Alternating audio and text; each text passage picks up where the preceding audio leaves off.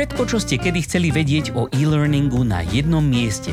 Rady, skúsenosti, rozhovory a novinky zo sveta firemného digitálneho vzdelávania vám s podporou e-learn media prinášajú Helenka a Matúš v podcaste E-Learning žije.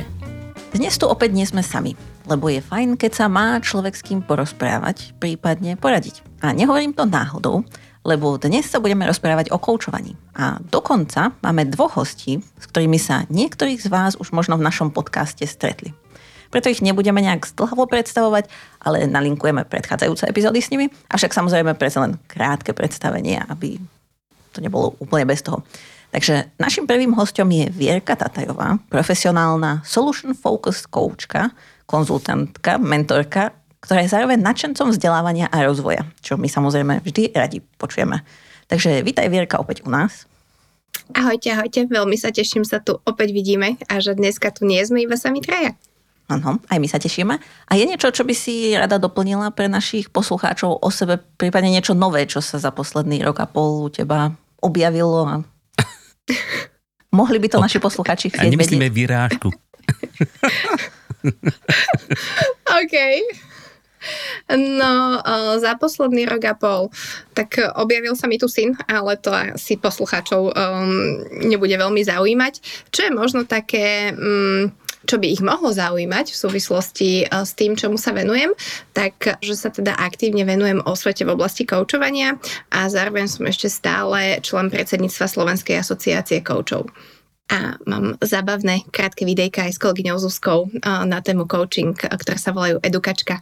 Takže možno aj to by ich mohlo zaujímať. Tak to určite nalinkujeme. ich na LinkedIne. Mm. Takže odporúčam, aby si to ľudia našli tam. A neviem, že či je to len tam, alebo aj na YouTube to máte. Je to aj na YouTube. Nájdu to na Mhm. mojom YouTube kanáli klasicky Viera Tatajová PCC Klavita Coach. Takže a tam im ukáže všetky projekty, ktorým sa venujem v oblasti koučovania. Píšem si, píšem si. No, píš si, píš A my si. si to píšeme tiež a určite to pripneme k tomuto podcastu. No, super.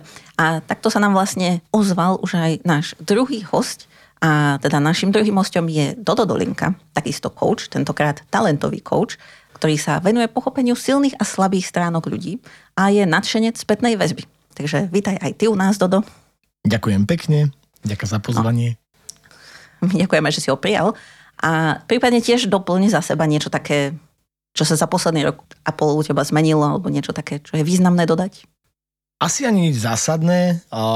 Práve som v takej zaujímavej etape, že rozmýšľam nad tým, že kde je ďalej. Takže možno budem po nejakom čase vedieť povedať, čo sa zmenilo vlastne, lebo práve teraz som v takom období rozhodovania sa, čo vo firme, do ktorej oblasti sa viac zamerať, či je to viac starať sa o jednotlivcov, týmy alebo lídrov.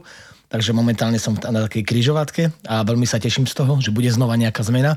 Ale to, čo ma tak najviac teší za uplynulé obdobie, že sme, uh, neviem, či poznáte organizáciu Nexteria, tak spolu s Nexteriou sa mi podarilo tak ukotviť aké, také nejaké naše partnerstvo, že sa uh, mám nejaký typ workshopov a sú priamo zamerané na, na feedback, takže to je pre mňa taká novinka za uplynulé obdobie, niekoľko ich mám za sebou a vyzerá to, že to budeme robiť dlhodobo a pravidelnejšie. No super, Super, super. gratulujeme. To sa tešíme. Ja tiež?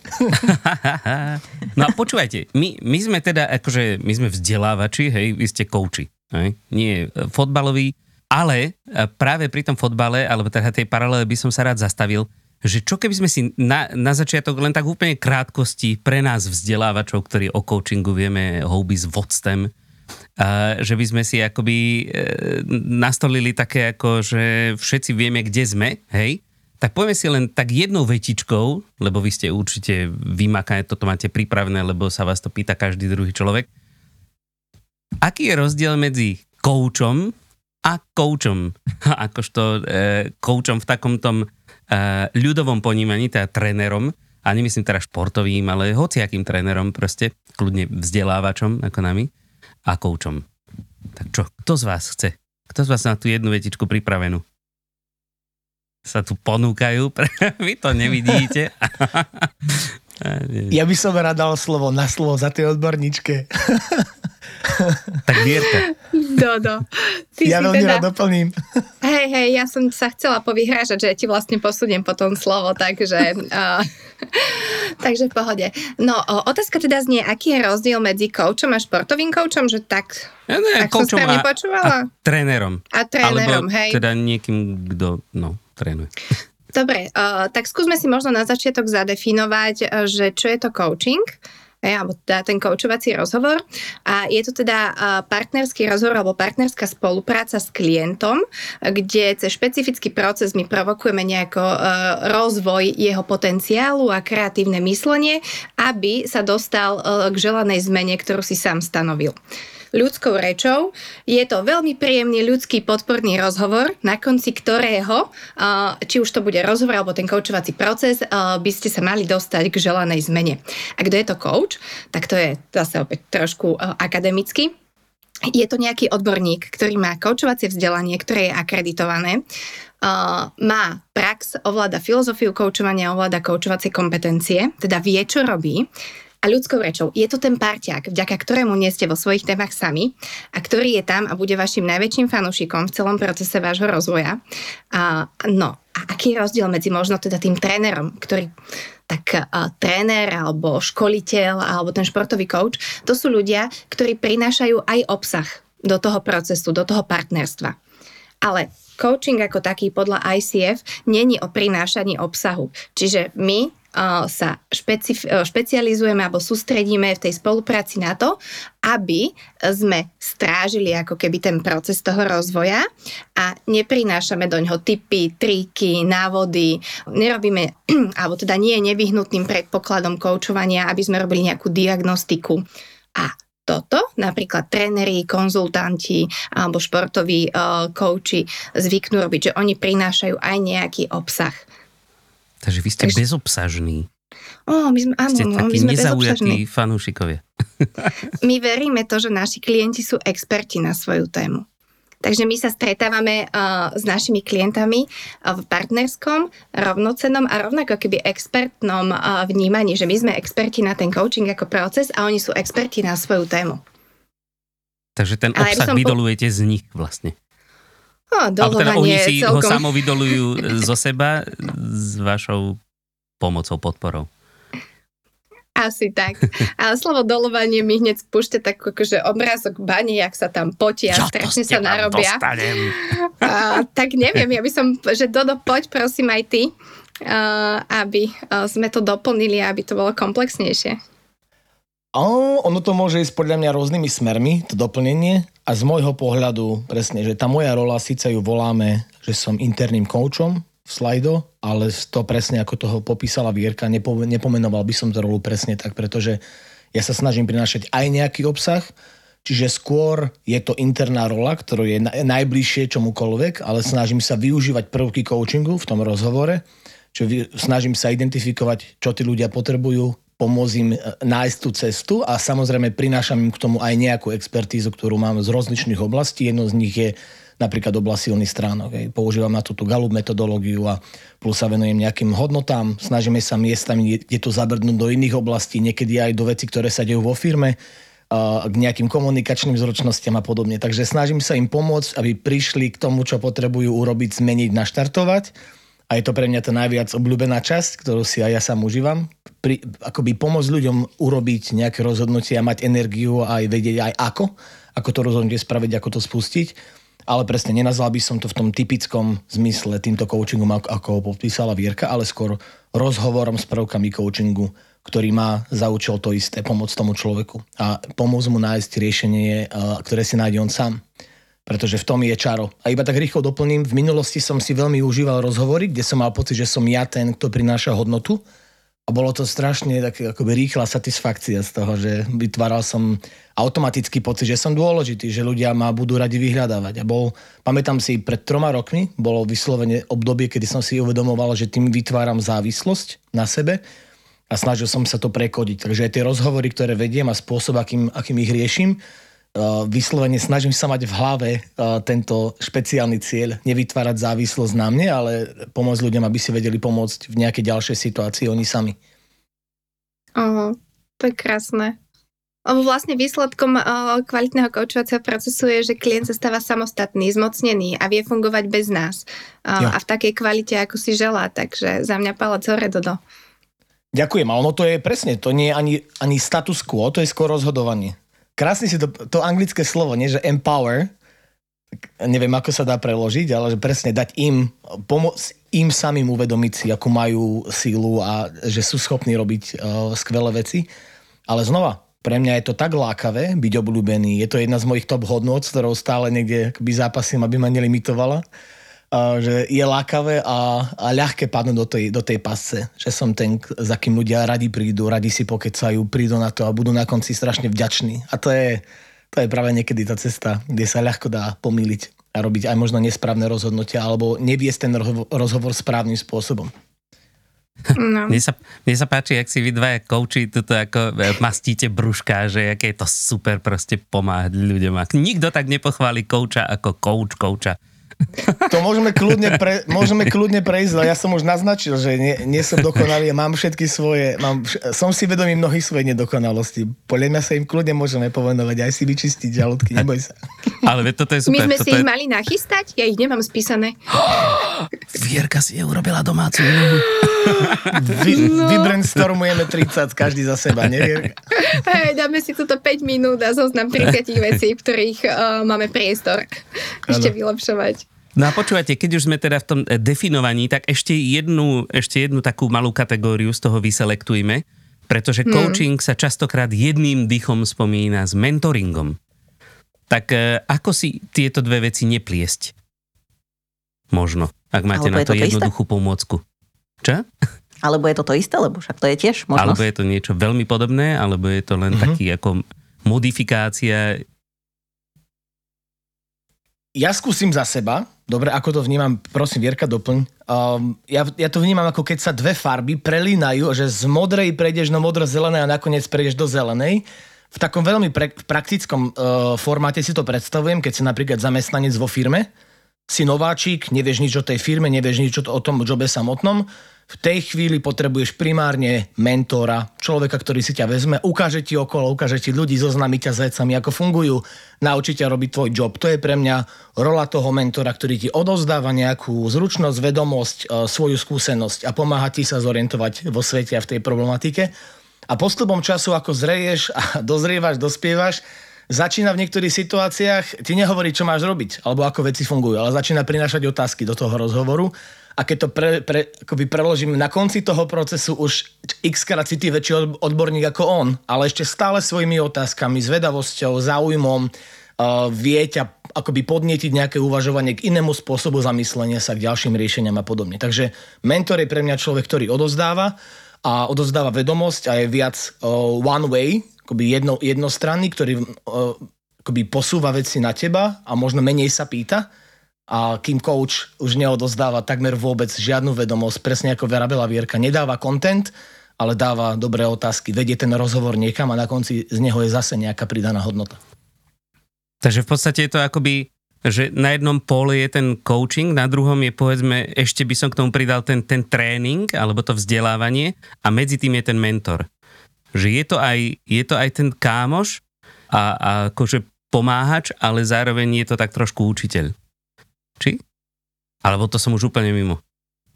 To je skôr trojuholník, než... O, ty si hovoril o mentoringu. Príjemke. O mentoringu. No. Ak, ak hovoríme pre mňa o nejakom dobrom mentorovi, akého by som ja chcel mať, tak by mal jedno aj druhé. V tom súhlasím s tebou, že by mal aj schopnosť pýtať sa, a využívať, lebo neprišiel som ako nepopísaná tabuľa, prišiel som s nejakými vedomosťami, skúsenosťami, čiže ak nie som absolútny nováčik, je skvelé prinášať aj nejaké otázky do toho, do toho procesu vzdelávania alebo odovzdávania uh, nejaké vedomosti. Povedz Vierka, ty, ako to vnímaš? Mm-hmm. Ja sa viem uh, prihlásiť k tomu, tak ako si to popísal ty. A, a zároveň, uh, keď počúvam aj to, čo sa Matúš pýtal, že mne sa žiada povedať, že ty si na začiatku povedal, že vy ste vzdelávači, my sme kouči. Ale ja som aj človek z L&D oblasti a pre mňa do tej L&D patria školenia, mentoringy, coachingy, akože všetko, čo podporuje rozvoj a vzdelávanie, čiže ja nás tak vnímam, že predsa sme len v jednom týme. A dneska sa teda bavíme uh, my s Dodom z pozície alebo z role kouča, z roli vzdelávača.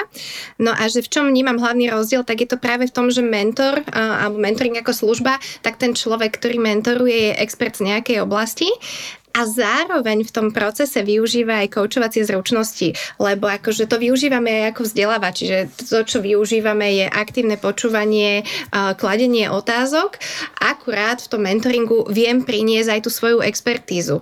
A je to úplne legitimné to tam prinášať. Má to svoje opodstatnenie, že keď som v niečom veľmi juniorná, tak ten senior, ktorý má už proste nabehané kilometre v tej téme, vie veľmi urýchliť to, to moje posúvanie a, a učenie sa nových vecí a, a získavanie nových keby, zručností a schopností. A tak ako to povedal, že často sa potom tí mentory prepínajú už skôr do takej role kouča, lebo však uh, ten človek si už klade sám často aj otázky, uh, aj prináša nejaké nápady a riešenia a vtedy už je fajn možno zmeniť tú rolu. A ja ešte, e, ešte by som to rád tak akoby zaškatulkoval, nie úplne zaškatulkoval, ale, oh. ale, ale e, skôr sa spýtal, ako je to bežne škatulkované že ako ten coaching zapadá všeobecne do štruktúry organizácie, že či, ty si Vierka spomínala, že pre teba to je všetko ako v rámci L&D, a, ale že či je to tak aj bežne chápané, akoby, že či, lebo lebo LND je strašná spústa firiem, možno väčšina u nás dokonca žiadne LND nemá. Ne? Alebo samostatné vzdelávanie. Je to možno jeden človek v rámci HR, ktorý robí niečo také. Takže e, či ten coaching e, tam bežne spadá pod LND alebo pod tažmo pod HR, alebo či by mal, alebo či si myslíš, že by to možno malo byť samostatné, lebo je to natoľko iné a dôležité, aby sa to riešilo nejak akože zvlášť. No, ja sa musím priznať, že ja asi nerozumiem úplne tvojej otázke. Aha. Tak musíš mi ju vyšpecifikovať. No, lebo sa ti môže stať, že odpoviem veľmi zoširoko. Nie, v pohode. A to je skôr taká filozofická otázka. To nemusí mať ako jednoduchú odpoveď a možno to ani nemá odpoveď. Uh-huh. A skôr ma to zaujíma v tom, že napríklad aj to vzdelávanie, my v poslednej dobe často ako, skoro až bojujeme za to, aby to vzdelávanie bolo brané vážnejšie. Hej? vo všeobecnosti, mm-hmm. aby existoval nejaký chief learning officer proste v každej firme. Hej? Že to není len jedna malá časť HR, hej? že by to malo byť samostatné. Mm-hmm. A že či aj ten coaching uh, by mal byť akože nejak... Uh, lebo predpokladám, že nie je až tak strašne veľa firiem, ktoré by mali interných koučov na našom trhu. Vy obidvaja ste z firiem, ktoré sú mladé, ktoré sú veľmi také akože pokrokové, takže preto berú vážne práve tieto, tieto veci, na ktoré sa ešte pred pár desiatkami rokov vôbec nikto ani nepozastával, že aký coaching preboha a všeobecne nejaké psychologické bezpečie alebo aké takéto nejaké podpory, proste budeš makať a basta. A, takže že či, je, či je správne, že to patrí, e, akože by to malo patriť pod to LND, či môžeme, či ťaháme tuto všetci za jeden povraz a môžeme si takto navzájom mastiť brúška a pomáhať si a, a dostať sa proste, dostať toho svojho CLO, alebo už ho nazveme proste hore. A, a či, či proste nakoľko patríme k sebe. Mm-hmm. No ja si myslím, že patríme veľmi k sebe, Juhu. že to bude odpoveď na tvoju poslednú otázku. A keď si rozprával, tak vlastne mne vyskočila jedna vec, to je akože ďalšia moja srdcovka, to je koučovacia kultúra alebo koučovací štýl leadershipu. A pre mňa a, tieto dve veci sú akéby budúcnosť toho, ako by firmy mohli a možno ideálne mali fungovať, že dovolím si dať takéto stanovisko za seba. A dôvod je ten, že svet a to, čo riešime v rámci firmy je veľmi komplexné. To znamená, že my nevieme mať úplne tú expertízu, lebo ona buď ešte v tom momente neexistuje, alebo je to tak komplexné, že tie expertízy, keby sme vyskladali, tak by toho bolo strašne veľa. A práve ten koučovací prístup, ktorý sa prejavuje tak v leadershipe, ako sa prejavuje v kultúre, je uh, spôsob interakcie, akým my vieme spoločne vytvárať lepšie riešenia. A trošku sa mi zdá, že do dokýva hlavou, takže budem rada, ak potom doplní. Um, zdá sa, že uh, tam budeme súznieť v nejakej väčšej alebo menšej miere. No a, a tým pádom, že či by to malo mať samostatné keby nejaké zastrešenie alebo oddelenie, ja to nevnímam ako nevyhnutné. Možno je to aj tým, z, aký, z akého prostredia pochádzam a tým, akých mám externých klientov, že vlastne ten coaching má svoje miesto v celej tej L&D oblasti.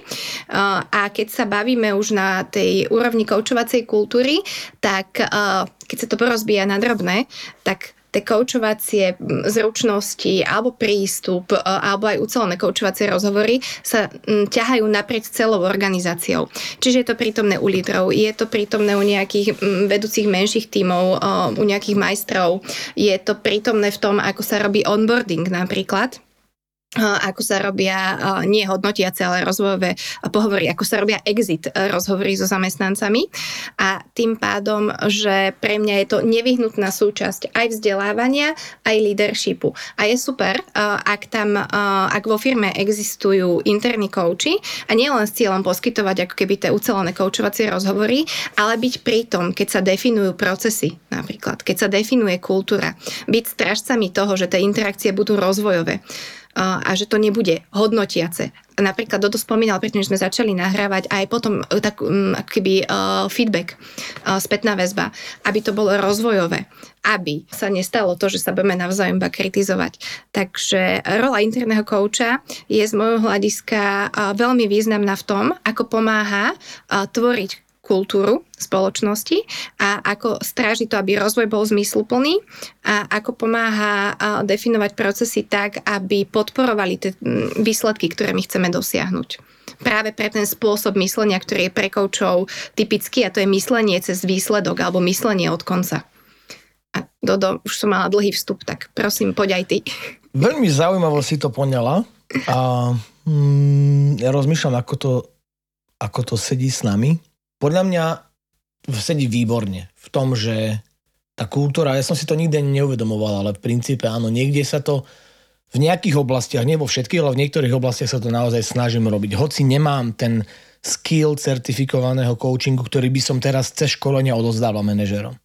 Ale skôr uh, skôr cez rozličné typy aktivít a rozhovory. Vlastne podvedome sa snažím prinášať ten záujem o ľudí a, pre, a ako to nazvať, preferenciu pýtať sa otázok, než rozdávať príkazy, to, čo ľudia vyslovene potrebujú, než dávať ľuďom informácie o tom, čo majú robiť a radšej to zisťovať s nimi, s čím boli komfortní, do čoho sa chcú pustiť a, a ako by to radi urobili.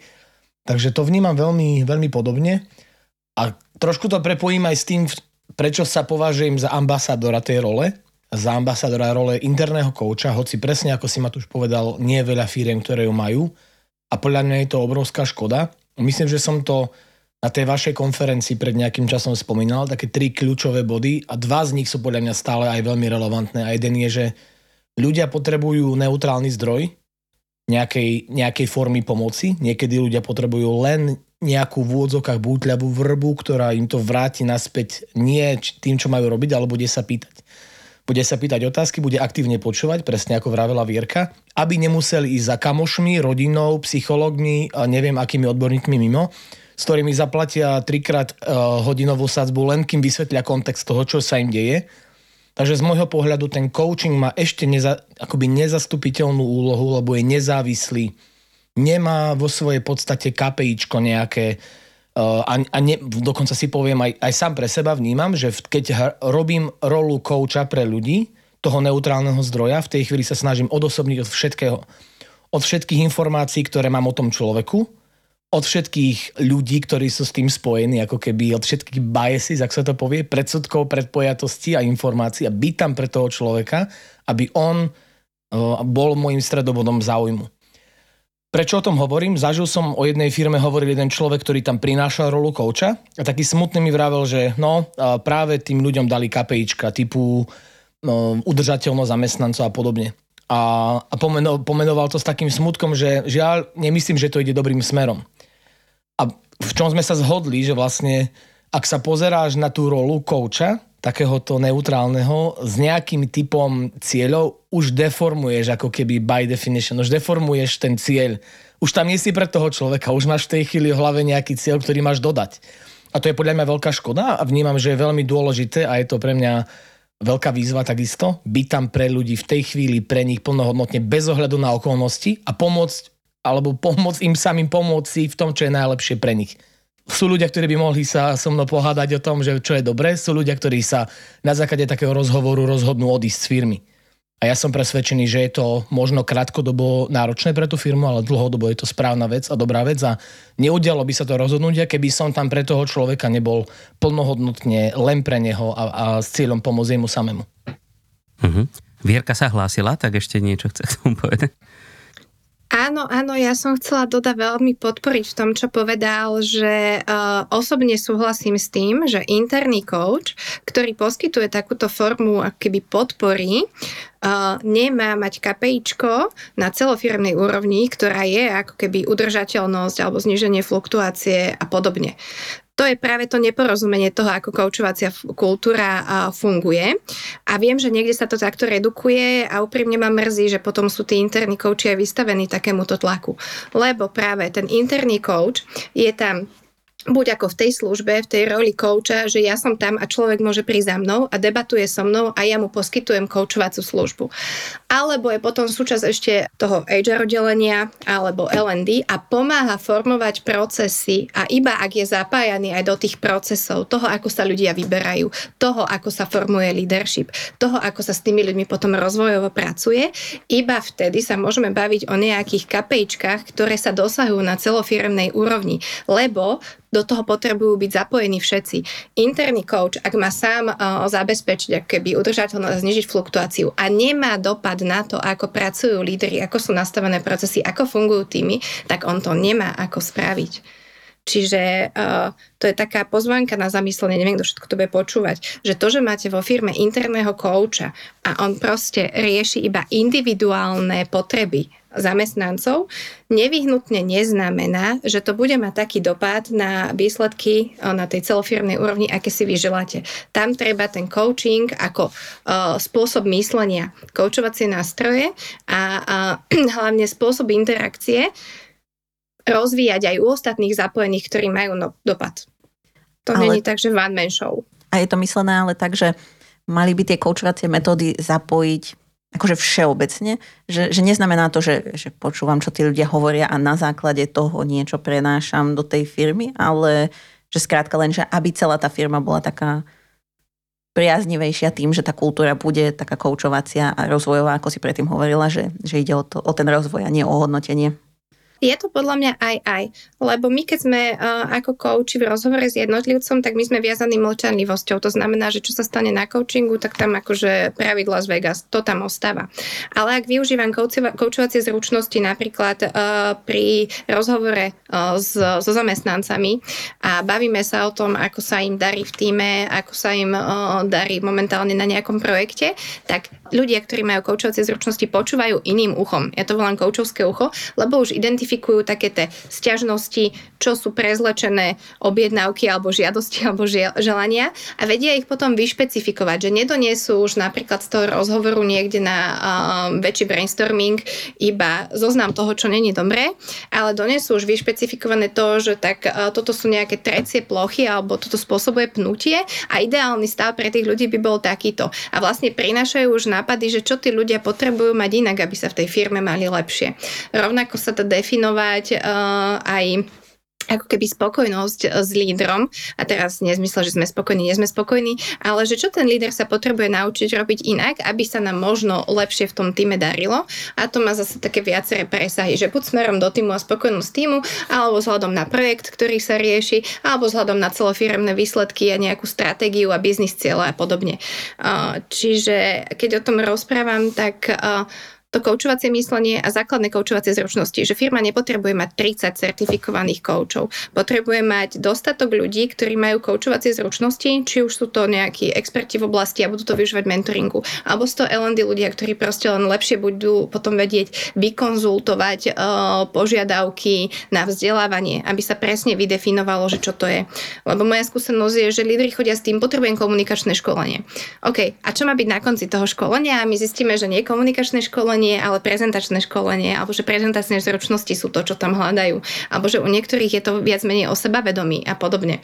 A to už som asi veľmi rozvetvila, takže vraciam slovo niekomu do štúdia. V pohode, akože práve to je dobré, keď e, zaznievajú aj nejaké konkrétne príklady, lebo potom niekedy, keď je to iba také teoretické, tak ľudia rozmýšľajú, že čo, čo to vlastne znamená.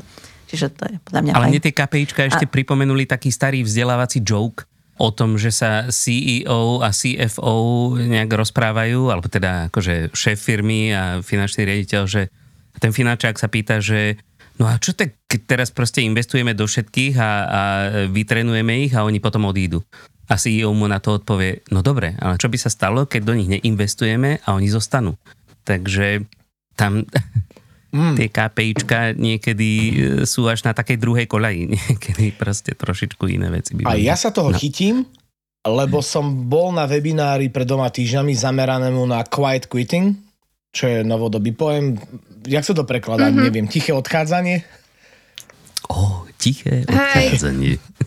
v princípe ľudia, ktorí si aj pozerajú joby, ale zároveň vo firme chcú ostať. Že sú v takom rozpoložení a zisťovala tá firma, ktorá sa tomu venuje dlhodobo, zisťovali, čo sú hlavné dôvody, prečo vlastne ľudia sú v stave, že sú uh, motivovaní odísť.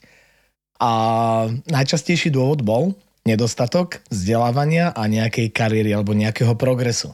A to, čo identifikovali, bolo veľmi vtipné, že vlastne na každom job portáli nájdete informáciu career opportunities. Každá firma to tam niekde má medzi prvými vecami. A povedali, že je to asi najväčší fail, najväčšia chyba firiem, kde niečo slúbia a nedodávajú reálne ľuďom. Možnosť raz, možnosť vzdelávať sa. A to iba vlastne otačam naspäť k tomu, čo si hovoril Matúš ty a aj Vierka pred chvíľočkou. Ľudia, ktorí necítia, že môžu rásť a necítia, že majú tie príležitosti, že ich niekto v tom podporuje a nemyslím, že to nevyhnutne musí byť nejaká akoby, uh, pred, pred, predlinkovaná cesta pre každého jedného človeka, kde sa dostať až nejakej svojej vytuženej role, ale vytvárať tomu priestor a som presvedčený, že práve ten coach, ktorý možno nemá v tej chvíli nalinkované uh, a procesy a systémy, ktoré už sú vopred dané a iba nimi sprevádza ľudí, môže byť veľmi zlomový moment identifikovať tie unikátne cesty, ako ľudí povzbudiť hľadanie nejakých nových vecí to, čo som zažil v slajdo a bola to taká dlhoročná pankáčina v oblasti vzdelávania, že naozaj sme sa snažili, dokonca na začiatku sme aj hárovali ľudí. Si dobrý človek, máš potenciál, poď, rolu ti nájdeme. Po nejakom čase rastu firmy to už nefungovalo, ale stále tam platí to, že x ľudí si našlo svoj job sami našli si svoju nejakú vášeň a zistili sme, že aha, zrazu v tomto roku 2021 je to aj nejaká biznisová príležitosť v tom, že tú rolu budeme rozvíjať. A ten človek ju zobral, uchopil a dnes máme viacero takýchto brutálnych odborníkov na niektoré oblasti. Takže mať tam človeka, ktorý tam je pre nich a pomáha im vysomariť sa zo samých seba a nasmerovať, čo nejde inak ako otázkami, je záujmom od toho človeka aj takým niekedy odvahou ísť do hĺbky, je podľa mňa strašne dôležitý mix popri tom, ako vytvárame aj nejaký systém vzdelávania, ktorý je funkčný, dá sa na, o neho oprieť, ľudia sa v ňom vedia nájsť a hľadať si nejakú svoju cestičku. Dve myšlienky mám. Jedna navezuje na Matuša, na ten vtip, ktorý priniesol, že uh, pre mňa je dôležité, aby HR a tým pádom aj L&D boli biznisovým partnerom pre firmu. To vzdelávanie nemá byť vzdelávanie pre vzdelávanie a má reflektovať akoby tie biznisové potreby a pokiaľ je uh, kvalitný dialog medzi L&D, a teda HR ako takým a biznisom, tak práve aj vďaka koučovacím zručnostiam sa lepšie vedia vykontraktovať veci, že uh, čo sú potreby, vedia byť lepšie zadefinované a vedia byť lepšie na to napasované aktivity, ktoré HR alebo L&D robí. Čiže taký žmurk do, do týchto radov. A, a potom Dodo, čo si povedal, že pamätáš, že sa bavili o tom yesterday, čo si mal s ešte predtým, že sa pustilo nahrávanie a že ten dar, že ten čas, ktorý si tam je venoval, tak práve uh, to, čo si ľudia poslednú dobu, počujem ako častý feedback na tie kaučovacie rozhovory, mňa niekto počúval, niekto mi venoval pozornosť, nerobil pritom milión vecí, nemal za tým svoju agendu, ale ty si ma počúvala, konečne ma niekto počúval a ja som mohol všetko povedať alebo mohla všetko povedať a ešte z toho vzniklo aj niečo užitočné. Že a, taký fenomén ľudia momentálne nemajú ako keby od nikoho iného z firmy tú čistú pozornosť, ten čistý záujem, ten fokus na nich ako na človeka. A my to všetci potrebujeme, aby niekto nám venoval tú pozornosť. Hej, veru, že hej. Hm. No dobre, poďme. Taká dobrá myšlenka, že človek také, nevie, akože amen a končíme nahrávanie. viac, už to... to už ešte nie. Nie, nie, nie, ešte nie. Ešte samozrejme. máme ďalšie otázky. Ešte by sme... A no? možno, možno aj z toho, vlastne ako ste to teraz načali, lebo sme sa dosť rozprávali o tom, o interných koučoch, že ako pomáhajú vo firme. A Možno keby ste tak vedeli priblížiť, lebo vy, Rodo, ty máš hlavne skúsenosť s tým, že ty si vlastne interný coach. Vierka, ty predpokladám, že robíš asi aj interného kouča, ale robíš aj externe. Že či by ste to vedeli aj priblížiť našim posluchačom, že aký je tam rozdiel a možno čo je, ani nie, že čo je lepšie. Asi každá má svoju rolu, ale že kde. Mm-hmm. Mm, no, pre mňa sú to, že není jedno lepšie ani jedno horšie, ani by som jednému nechcela dávať väčší kredit a druhému menší kredit, lebo sa podľa mňa perfektne doplňajú. Ten interný coach, tam s Dodom sme sa na tom zhodli, je to proste ten človek, ktorý je tam pre teba, keď uh, to nevyhnutne potrebuješ, je to niekto, kto vie identifikovať uh, potenciál, kto ti vie pomôcť uh, sa zorientovať v tom bordeli, čo máš v hlave, je to niekto, kto ťa okamžite podporí a zároveň, ak ten človek je zapojený do iných aktivít, tak pomáha uh, tvoriť kultúru a leadership. Čiže to je ako keby benefit uh, keby som to mala tak počiarknúť, že toto sú podľa mňa najväčšie prínosy toho interného kouča.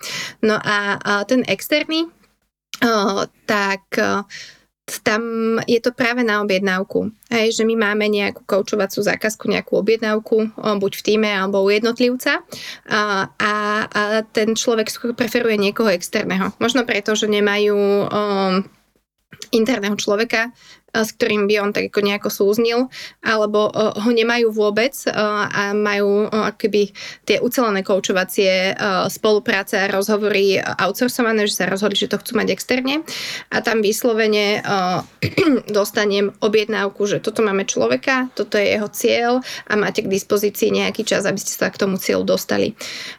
Rovnako to býva s týmom, hej, že tým buď je v nejakej fáze. Väčšinou je to posilňovanie spolupráce, riešenie nejakého konfliktného, konfliktného momentu alebo redefinícia roli v danom týme. A tiež je to, že konkrétna objednávka, ktorá je časovo limitovaná a treba ju naplniť. Čo je úplne fajn vtedy je to, že coach je tam, má takúto pozíciu, že nemá pozadie, nemá vedomie, vie, vie pracovať iba s tým, čo tam vníma a, a nestojí ho to až toľko roboty, aby si vyčistil tie biasy, o ktorých Dodo hovoril, že on tam vlastne príde a pracuje s tým, čo je pred ním. No a potom ešte je jedna, jeden level takých požiadaviek, ktoré ako externý coach dostávam a to je práve konzultácia toho rozvoja tej, tej coachovacej kultúry. A ako ju pretaviť do leadershipu, ako ju pretaviť do procesov, ako ju vôbec rozvíjať. Čiže, no, čiže neviem, ako znela otázka? No, tak som sa v podstate pýtala na rolu tých rôznych druhov koučovania. A neviem, či som zodpovedala Elenka. Ak som nezodpovedala, tak uh, možno to nebola otázka pre mňa, ale pre Doda. Mne to znelo. Mne to Ako znelo ja tak, že to bola odpoveď na tú, na tú otázku osobne.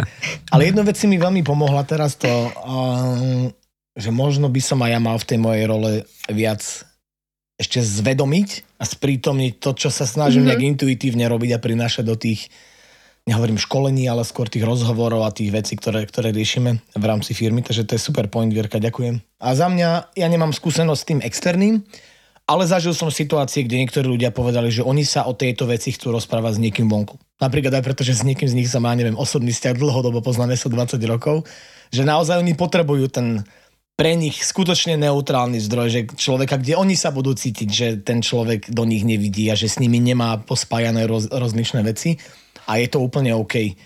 A, takže neviem, neviem ten rozdiel medzi interným a externým, ale naozaj snažím sa tam byť pre nich uh, ako ten neutrálny zdroj, ale s kontextom. Vtedy som povedal, že poviem dve hlavné veci a to sú oni. Ko- mať ten kontext, ale vedieť sa od neho odosobniť a byť tam pre tých ľudí naozaj uh, len pre nich samých. Dokonca mi to pripomína, že viem, že mám, budem mať nejaké rozhovory teraz, kde bude veľmi dôležité, aby som sa vypol z toho všetkého, čo o tých ľuďoch viem, ale zároveň, keď oni hovoria a menujú ľudí, tak ja v tej chvíli viem ten kontext nasať pre tú danú situáciu a, a klás otázky smerom k ním, aby sa lepšie vysomárili z tých vzťahov, ktoré oni sami otvárajú. Takže v tom je pre mňa také čaro toho, toho interného. Dáva to zmysel? Takže byť, byť kontextom interný, ale vzťahom externý najlepšie. Wow. No. Áno, áno, veľ, veľmi dobre si to podľa mňa zhrnul, presne tak. Hej. Uh, tiež mi to spustilo do myšlienky.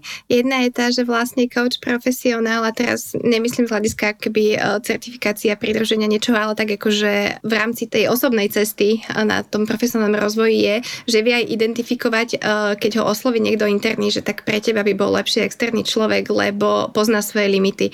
A to vnímam, že v rámci akoby rôznych e, expertných rolí a profesí, že človek pozná svoje hranice a vie, kedy už má prizvať kolegu z fachu fachu a posunúť mu zákazku alebo človeka, alebo si je vedomý, že ten poskytne vtedy lepšiu službu. A ešte mi napadla jedna vec, jak to rozprával, a to je to, že niekedy ten externý coaching dáva zmysel práve preto, že uh, externí uh, coachi, keď sa venujú primárne keby rozvoju toho, tej svojej coachovacej profesie, uh, majú o mnoho viac nabehaných kilometrov v tých rozhovoroch a niektorí sa dokonca špecializujú na jednotlivcov, niektorí na týmy, niektorí na konflikty. A tam je neporovnateľný ako keby prínos tej expertízy a tej hodnoty, prinesie v porovnaní s tým interným coachom, ktorý má keby že širší záber, lebo je v tej firme z nejakého iného dôvodu a firma nedokáže pokryť aké by potreby, že má experta na tímové, na individuálne, na konflikty, na change coaching a podobne. A práve to sa dá veľmi efektívne kúpiť z trhu. Takže ešte toto mi tam dobehla, táto myšlienka. Takže v ideálnom svete by bolo e, najlepšie, keby každá firma mala nejakých interných koučov, ale zároveň používala e, služby externých na, na také tie špecializované prípady.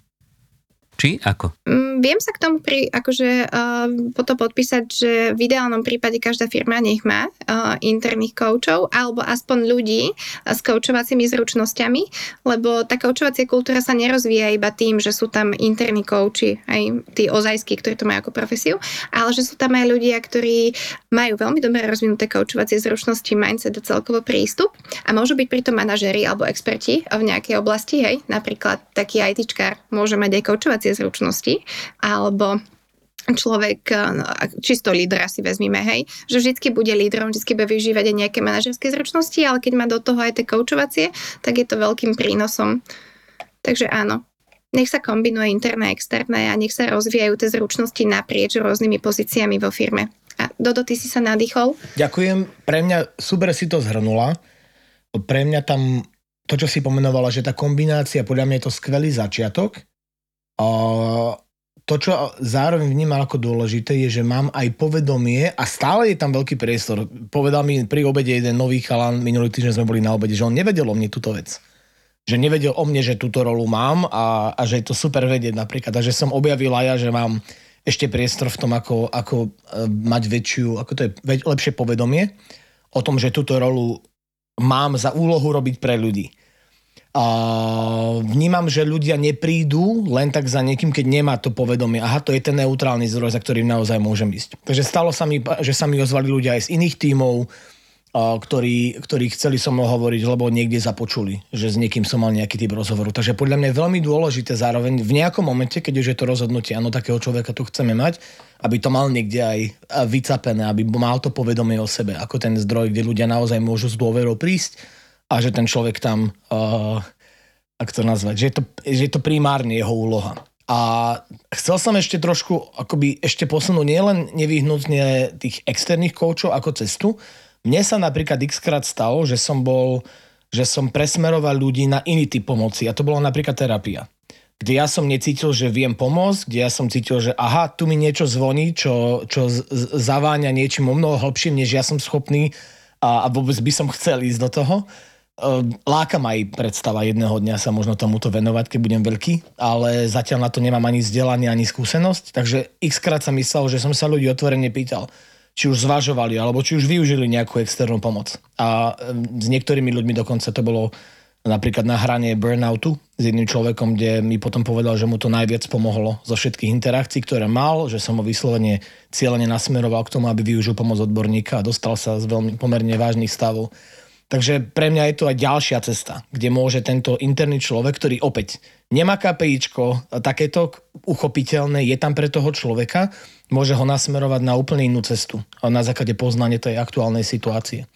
A to, čo presne som strašne rád, že máme v rámci firmy, máme aj uh, vyslovene, že interne máme zazmluvnených, uh, to je podľa mňa jeden veľmi dobrý tip pre ľudí, ktorí majú možnosť ovplyvňovať vo svojich firmách, že máme interne slajdo lomeno Cisco pomerne dosť, až 10 hodín so psychoterapeutom na rozličné témy.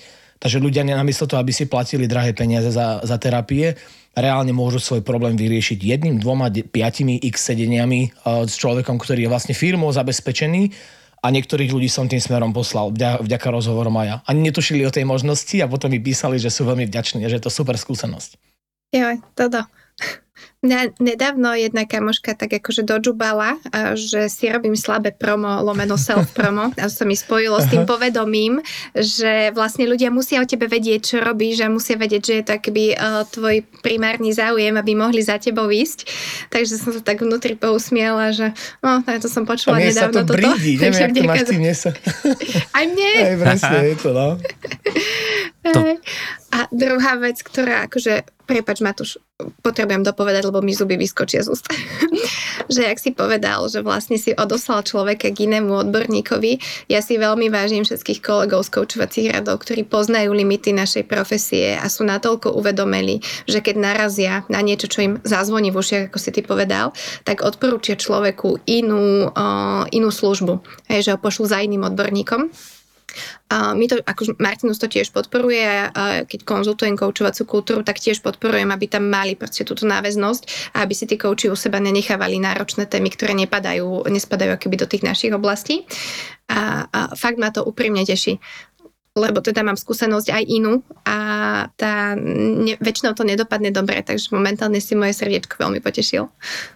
Posúvam slovo Matošovi. Mne sa páči, že vám stačí položiť jednu otázku a potom už celý rozhovor si... Ja som sa aj trocha obávala, že, že budeme mať, akože však už sme sa s vami rozprávali, tak vedela som, že to nebude problém, ale že vy ako kouči ste väčšinou tí, čo počúvajú a čo sa pýtajú otázky a teraz vlastne sú tie role vymenené. Že Oni si podľa mňa užívajú, že konečne sa aj niekto ich Konečne sa môžeme vykecať. Aj my potrebujeme pozornosť. A nie. No, a možno je to tým, že sme s Dodom nestihli ísť ešte na tú kávu, čo sme si slúbili, tak vlastne Ďakujem, že ste tu s nami. Kavičku máte, spolu ste, tak vidíte, máte, máte to akorát s nejakými prostredníkmi. No ja by som ešte, aby sme to zhrnuli do nejakého takého akoby odporúčania eh, pre firmy, ktoré možno sa doteraz tej otázke ani moc nevenovali. Nemajú kouča a eh, možno občas využijú nejakého, nejakého externého. Takže či je užitočné mať priamo interného kouča, alebo či teda stačí, ako si Vierka vravela, rozvíjať tie koučovacie schopnosti u nejakých, povedzme, kľúčových ľudí, alebo možno ľudí, ktorí k tomu majú sklony, alebo niečo takéto. Alebo prípadne, že ako si majú túto otázku zodpovedať tí ľudia. Takže... Aha. Ako si majú zodpovedať otázku, že či je že užitočné mať... No. Hm. no. Pre mňa je otázka, že čo chcú dosiahnuť. Hej, čo je tá želaná zmena, ten želaný stav, eh, v ktorom chcú firmu vidieť, akú kultúru chcú vo firme žiť a čo chcú ľudí podporovať. A, a cez ako keby širší rozhovor o týchto otázkach. Vieme vydefinovať, že či coaching tam má alebo nemá pre nich zastúpenie, lebo to moje tvrdenie, že ja si za ním stojím, že coachovací leadership a kultúra, buď coachovacia kultúra alebo kultúra s prvkami coachingu je naša budúcnosť, že to tam proste bude musieť byť. Ale závisí aj od toho, že v akej fáze eh, toho svojho života tá firma je. A možno v tomto momente to není to, čo bude potrebovať pre tú želanú zmenu, ktorú by si vydefinovala. A to asi takto, že v rozhovore neviem dať odporúčanie. Dodo, ty máš nejaké odporúčanie, ako si zodpovedať tú otázku? Ty si mi úplne nahrala krásne, lebo ja som skôr smeroval k otázke, že akú otázku by si tá firma mala položiť, aby si ju aj zároveň vedela zodpovedať smerom k tomu coachingu. A ty si ju vlastne Koučovia sa nezaprú. Nie, naozaj, že žiadala sa mi tam taká nejaká hĺbšia, hĺbšia téma a tá téma, ty si ju krásne trafila, Vierka, pre mňa, že ako chceme mať kultúru. A pomôžem si praktickým príkladom. Pred pár dňami mi jedna dievčina hovorila, že keď sme sa bavili o feedbacku, že u nich vo firme ona netuší, ako má dať feedback svojmu šéfovi, pretože jej šéf sa feedback, na feedback nepýta a, a keď ho otvára, tak e, ten feedback nepočúva napríklad.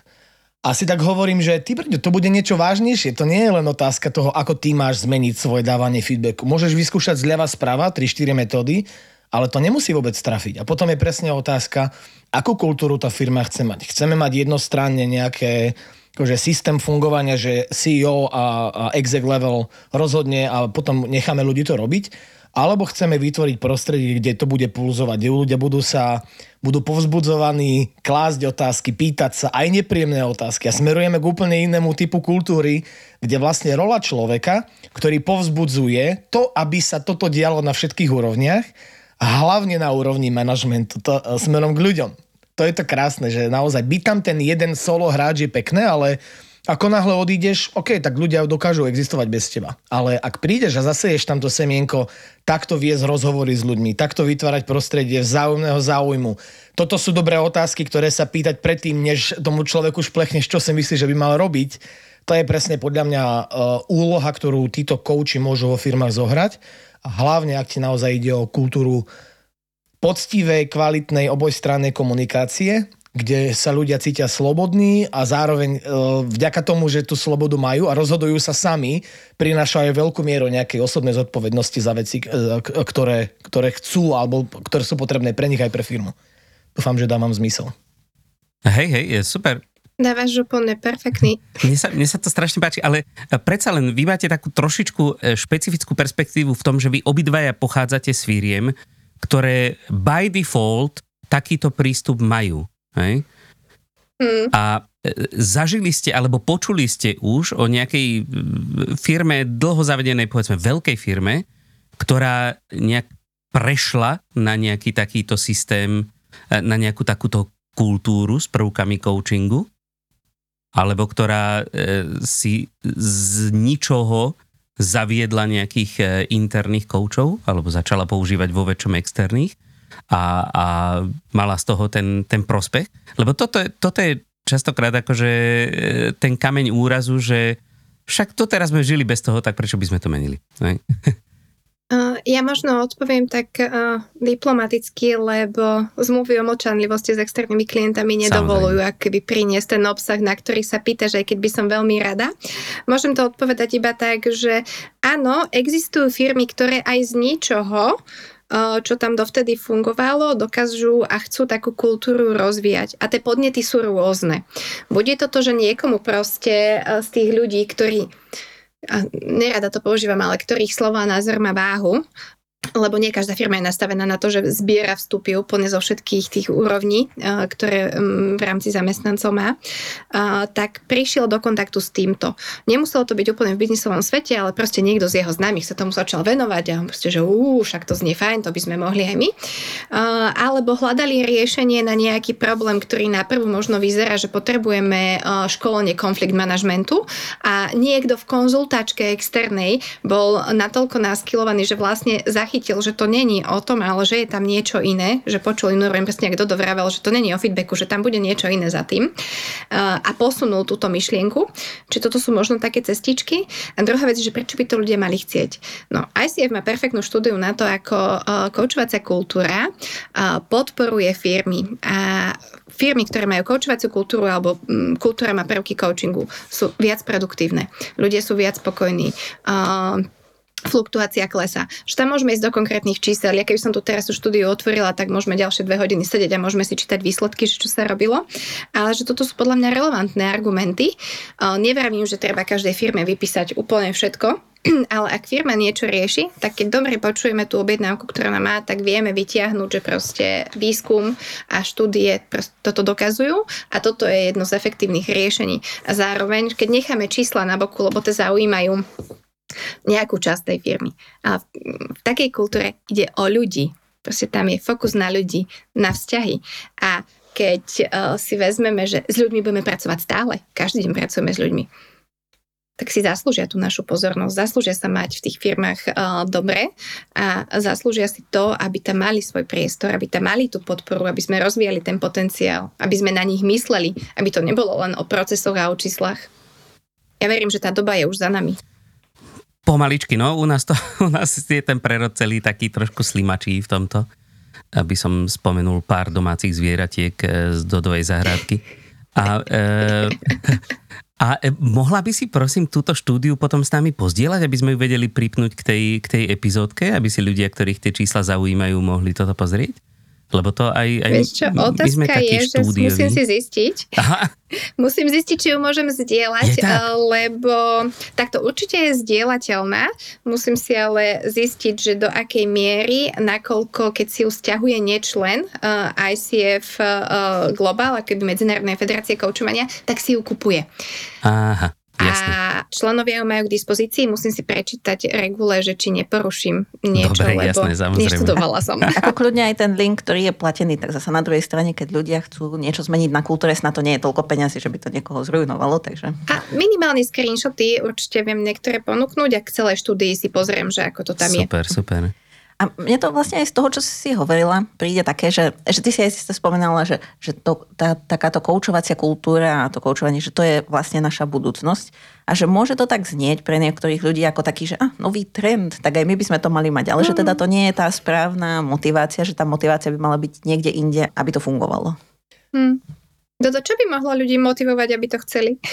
Ja sa trošku odosobním od, od role kouča v tomto a pomôžem si slajdom keď môžem. Lebo podľa mňa to mm. strašne súvisí, ale nie je to spojené s rolou. Lebo odpoveď na otázku, či poznám nejakú success story, nie, nepoznám. A je to aj tým, že som hodne, že som málo spojený s, s, s svetom vonku a dokonca jediný príklad, o ktorom som vedel, bol ten, ktorý dopadol tak, že tým kočom zrazu zadelili nejaké akoby veľmi praktické, uchopiteľné KPIčka a šlo to, ak sa hovorí, do kytek. Minimálne z tej perspektívy, ktorú človek, ktorý zavádza tých koučov, chcel v tej, v, tej, v tej firme mať ale čo vnímam, sú vlastne tie príbehy, tie úspešné príbehy klientov Slido, ktorí začali prinášať vlastne tie prvky pýtania sa do svojich meetingov, do svojich interakcií. Ja sa nechcem rozhodovať bez toho, aby som dal priestor ľuďom povedať si, čo, za čo sú ochotní sa postaviť. Chcem počuť ich názor na veci predtým, než poviem ten svoj. Podľa mňa sú to vlastne prvky rozhovoru a zájomného záujmu, ktorý sa snažíme prinášať uh, ako kouči do, do interakcií našich manažerov s ľuďmi a niečo, o niečo podobné sa snaží aj Slido. Takže ja zažívam skôr na tej, na tej firme úrovni, a viaceré príbehy, kde sa začali diať krásne veci, ako náhle manažéri začali sa pýtať predtým, než začali hovoriť. Keď to môžem, môžem to tak zjednodušiť, Vierka? Že podľa mňa to je strašne ano, prepojené. Ano. Že predtým, než ti poviem svoj feedback, tak sa opýtam teba, ako si to videl ty. A čo, na, na čo si sám hrdý, alebo čo sa ti podarilo, aké veci, aké veci by si ty zase robil iným spôsobom. Čo pre mňa sú prvky coachingu, ktoré zapájame do dennodennej interakcie, do meetingov, do osobných rozhovorov a rola kouča tomu môže veľmi pomôcť, hlavne ak teda to bude brať ako svoju, svoju misiu a bude zároveň je veľmi dôležité to veľmi, tie najväčšie zmeny, ktoré sa udiali vo firmách, sa udiali preto, lebo to šlo z hora. Najjednoduchším spôsobom. Lebo záujem od spodu je, ak mám, ak mám o, inteligentných, chtivých ľudí, ktorí chcú o, dať to najlepšie zo seba, xkrát potrebujú len požehnanie z hora. Nepotrebujú nakopávať. Viete, čo myslím? Že tie najväčšie success stories boli práve, kde ľudia v leadershipe rozhodli, poďme zmeniť niektoré veci, poďme zmeniť spôsob, akým komunikujeme s ľuďmi a podľa mňa to krásne súvisí. Aj na tej meetingovej úrovni, aj na tej osobnej. Úplne mega. Lebo líder je ten, ktorý prichádza do kontaktu s ľuďmi a aj keď si vezmeme hej, nejaký stredný, taký ten management leadership, tak ten, tie vzťahy sú proste na všetky strany. A ten človek, keď niečo mení, tak on funguje ako role model pre tých ľudí, ktorí sú e, hierarchicky alebo štruktúrou uh, akoby pod jeho pozíciou a, a zároveň má dostatočne uh, silné slovo alebo vie byť dostatočne silným a inšpiratívnym príkladom aj pre tých ľudí, ktorí sú buď na peer úrovni alebo sú vyššie. A uh, my sme s kolegyňou Maťkou Galovičovou a Kiri Giertlovou dali dokopy teraz projekt sa, že SF Leaders. A budú to jednohúbky tak vo videoformáte, cieľné práve na lídrov, kde im budeme ponúkať nástroje na vyskúšanie alebo teda veci na experimentovanie, ako zmeniť práve toto, že najprv počúvam, potom sa pýtam a ako do, svoju líderskú interakciu pokoučujem, hej, že čo tam práve zmeniť, akú malú vec vyskúšať a pozorovať, že čo to prináša. Lebo práve ako si povedal, že zmenili jednu vec, len ostali ticho, nechali, nech tí ľudia zreflektujú a až potom dali spätnú väzbu, tak si predstavte šok toho človeka, 10 rokov mi niekto dáva feedback z fleku a teraz mi niekto povie, že tak mi povedz ty, ako si to vnímal a čo ti tam podarilo a čo by si chcel na budúce lepšie. Však to musí byť šok okrem toho, že veľký, tak určite aj pozitívny, ale s akým iným pocitom odíde ten človek z tej interakcie a čo to dokáže zmeniť potom v jeho dni, v jeho práci. Nedaj Bože, že on pôjde dávať spätnú väzbu v nedohľadnej dobe a vyskúša to aj on. A môže, môžeme ešte jednu vec doplniť?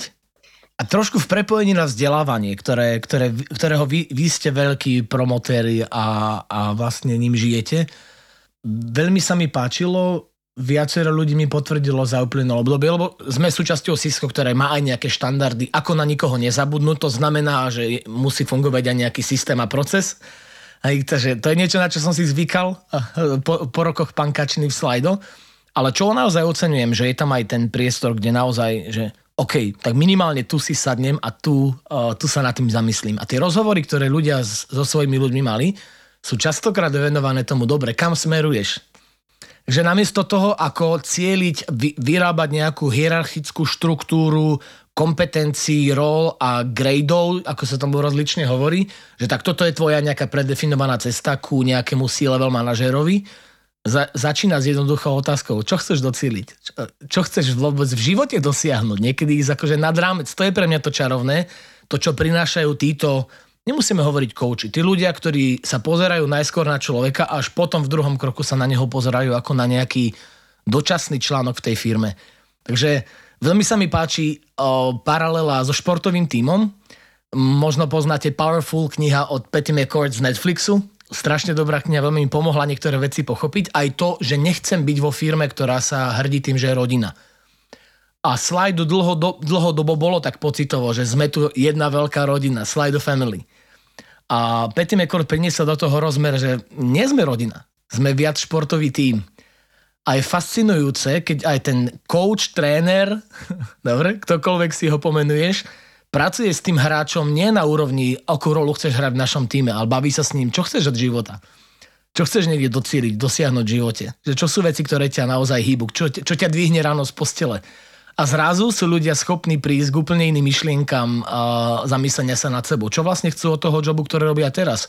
A čo potrebujú doštudovať, akej téme sa potrebujú začať venovať, aby sa priblížili k tomu nejakému možno jasnému, možno hmlistému cieľu niekde v budúcnosti tak, tak to mi ešte napadlo v kontexte vzdelávania, že mať človeka, ktorý, alebo ľudí, ktorí naozaj pozerajú na ľudí ako na ľudí, presne ako Vierka vravela, a v druhom kroku hľadajú odpoveď. V tomto konkrétnom športovom týme, ako tieto všetky veci môžu zapadnúť do seba. Je podľa mňa strašne dôležitá črta. Dodo, ty si načrtol do jednej veci, ktorá ako s coachingom, ako, podľa mňa je to nevyhnutný výsledok, ja to tak vnímam, a teda možno by sa v radoch kolegov našli uh, niektorí, ktorí by mali iný názor. A to je to, že posilňovanie vedomého bytia, vedomého žitia u tých ľudí. Že my keď sa ich pýtame na to, kam oni vlastne smerujú, čo chcú dosiahnuť a potom uh, vlastne zužujeme ten kruh, že a v tejto firme ako to s tým ladí a pomáhame im mať na pamäti tie dlhodobé ciele, možno aj tie krátkodobé spojené s firmou, tak uh, tí naši kolegovia dokážu o mnoho vedomejšie žiť a robiť veci, vyberať si to, že či pôjde do tohto projektu, či sa do neho zapojí, ak má možnosť a keď pôjde do toho projektu, čo sa chce z neho naučiť, aby ho to podporilo e, na tej ceste za tým jeho dlhodobým cieľom. A tiež aj keď je na nejaké vzdelávanie, na ktorého vyšle L&D oddelenie, tak e, si vie sám pre seba alebo teda s interným coachom vykontraktovať, že OK, a keď tam pôjdem, tak čo si potrebujem odniesť, aby ma to posilnilo v tom, čo potrebujem e, sa momentálne vo firme zlepšiť a to, čo chcem dosiahnuť v budúcnosti. Takže len to chcem ozvučiť že vlastne výsledkom toho, že ľudia majú uh, vo svojom okolí kouča alebo niekoho s koučovacím prístupom, je, že dokážu byť vedomí a tým pádom posilnení a samostatní a mať ownership za to, aký život žijú.